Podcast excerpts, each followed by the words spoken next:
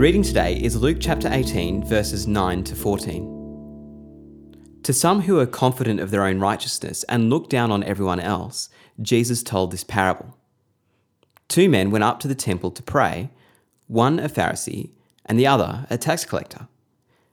The Pharisee stood by himself and prayed, God, I thank you that I am not like other people, robbers, evildoers, and adulterers, or even like this tax collector. I fast twice a week and give a tenth of all I get. But the tax collector stood at a distance. He would not even look up to heaven, but beat his breast and said, God have mercy on me, a sinner. I tell you that this man, rather than the other, went home justified before God.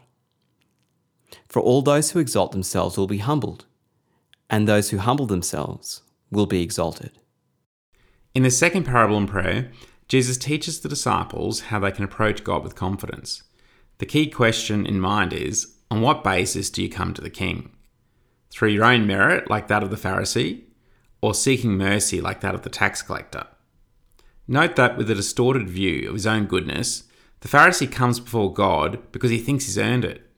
Not only is this a deluded view of self, for no one can be proved good enough by their own efforts, but it also distorts his view of others, looking down on them and thinking that he is better.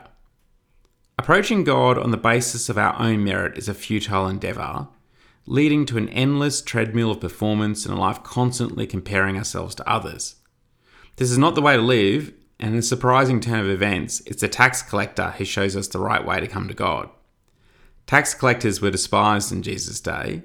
They had a reputation for being cheats and traitors, so it's clear that they have little basis on their own to come before God.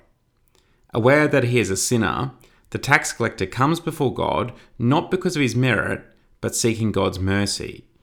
The tax collector, with a right view of himself before God, is the one who is sent away justified. This is amazing news. We can approach God with confidence, not because of how good we are or how we look in comparison to others, but by trusting in God's goodness and mercy through Jesus. It's because Jesus has died for our sins that we can be confident when we humbly cry out for mercy to God in sorrow for our sin, then it is forgiveness that we will receive.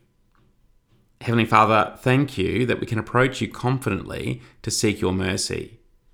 Please expose any self righteousness in us.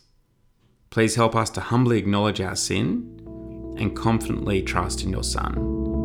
In Jesus' name, Amen. If you have any questions or would like to find out more about our church, visit stbarts.com.au.